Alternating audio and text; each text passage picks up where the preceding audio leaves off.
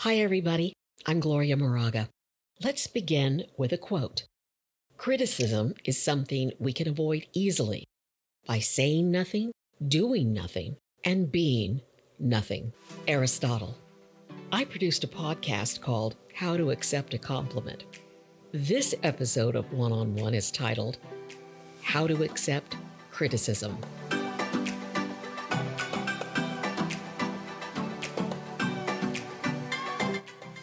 This is Gloria Moraga's One on One, a show designed to improve face to face communication in the digital age.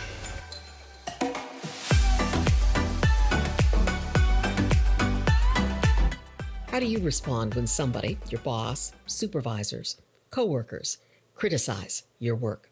Remember, there is constructive criticism and there are mean, nasty comments that aim to hurt. Communication can cut both ways. What's important is your response. If you listen to my other podcast episodes, you know I have an easier time accepting criticism than compliments. Maybe that's because I got far more critiques than compliments. I'll share some examples and provide tips for you. Please subscribe to my podcast. I need your support and share my podcast. We all need to communicate. Throughout my radio and television career, I've received hundreds of critiques. Criticism flows freely in television news. How do you accept or handle criticism is more important than what is said to you. Yes, of course, I did receive yearly work evaluations. I have also had notes put in my personnel file more than once because of my bad attitude or because I made some misstep or had a lousy interaction with another employee. I have been yelled at a lot by bosses and coworkers, all some sort of form of criticism. Once a photographer told me that I talk too much and I just need to shut up. that same photographer screamed at me once right before a live shot. He yelled, Get your ass over here. I can laugh about it now, but at the time it really wasn't funny. When you work in television news, you receive a lot of criticism. And when you're a political reporter, multiply that times two. You are routinely screamed at by producers and photographers. I've been threatened numerous times that I was going to be fired. As far as the political reporting goes, Republicans always claim you're slanting the story to help Democrats, and Democrats make the same claim, only the other way around. At that point, you realize your story must be fair because both sides hate it. Some of my bosses and I have been called by the governor's press secretary to get that broad off the air or to pull my story because the governor hated my story. Once a White House spokesperson yelled at me and threatened to pull my White House credential. He did not. But I did get yelled at, and it was a form of criticism. When I was a young reporter, an assistant news director would yell at me when I walked into the station after a live shot. From across the room, he would scream, Moraga, conference room, tape review. And we would have to watch back my story on tape. We would go through my live shot sentence by sentence, and the guy who had never been a reporter or produced a live shot would tell me what I should have said and what I should have done. Or he would just scream at me, Review the tape! that same man once demoted me. He called me in and said I was going to be removed from the weekend anchor desk. I took it hard. I asked him why. I said, Please work with me. I can anchor and I can deliver what you want. But it wasn't my ratings. My ratings were great and I was well liked, except by one person. The general manager didn't like me. My response to the criticism at that time was to ask for another chance. I didn't get it, and eventually I accepted it. What else can you do? After all the times that that man picked on me, he was kind to me when he demoted me. He said, What do you care what they think of you, Gloria? And then he asked, What is your long term goal? And I said, I want to be a great reporter. I want to tell people stories in a major market. I want to tell political stories about people. And he replied, Then fuck 'em. He was kind when he said it, and I was in shock.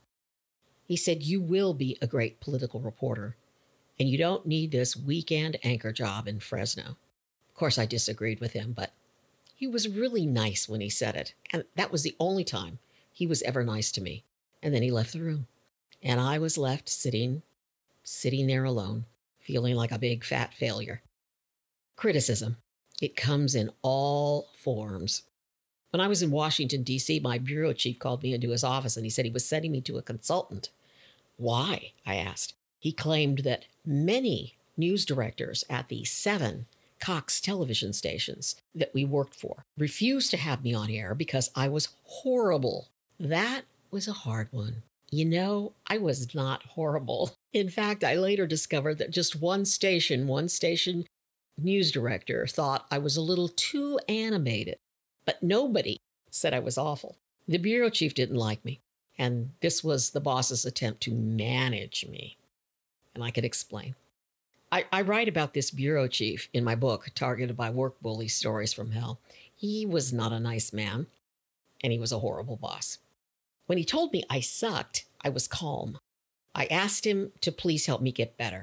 I said, I want to improve. I said, I want to be successful and he liked my groveling. And that was when he checked with his boss, and it was decided that he was going to send me to this famous talent coach in New York City. And I thought, wow, this is my punishment for being horrible on air. I get to go to New York City once a week for seven weeks. So I would get on the train to be kind of yelled at by this consultant, and she, she was mean. Her way of training you was to tear you down, to rip you apart, and then she would build you back up. So the first couple of times I met with her was just awful.